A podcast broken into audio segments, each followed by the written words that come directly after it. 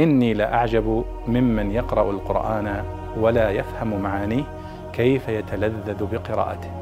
كيف يتلذذ بقراءته. يقول الله سبحانه وتعالى يسألونك عن الساعة أيان مرساها؟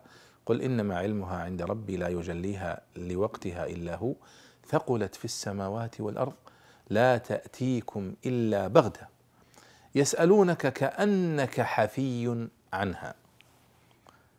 يسألونك كأنك حفي عنها.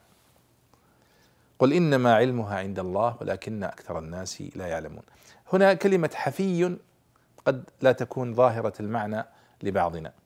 فمعنى يسألونك كأنك حفي عنها يا محمد أي يكثرون عليك من السؤال عن متى قيام الساعة ومتى تكون الساعة كأنك حفي عنها أي كأنك عالم بها حريص على السؤال عنها ومعرفتها وأنت لست كذلك.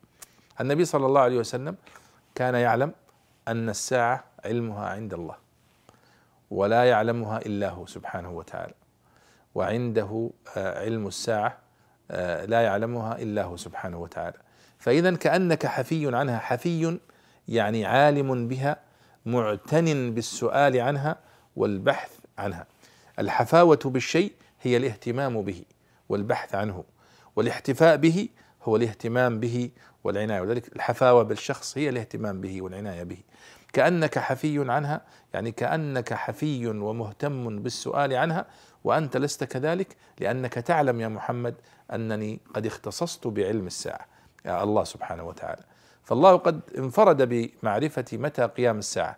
فكأنك حفي عنها أي كأنك عالم وباحث وكثير السؤال والاحتفاء بمتى تقوم الساعة. وأنت لست كذلك. لأنك تعلم يا محمد أن علم الساعة مما اختص الله بعلمه وهو من الغيب الذي لا يعلمه إلا الله سبحانه وتعالى. والله أعلم.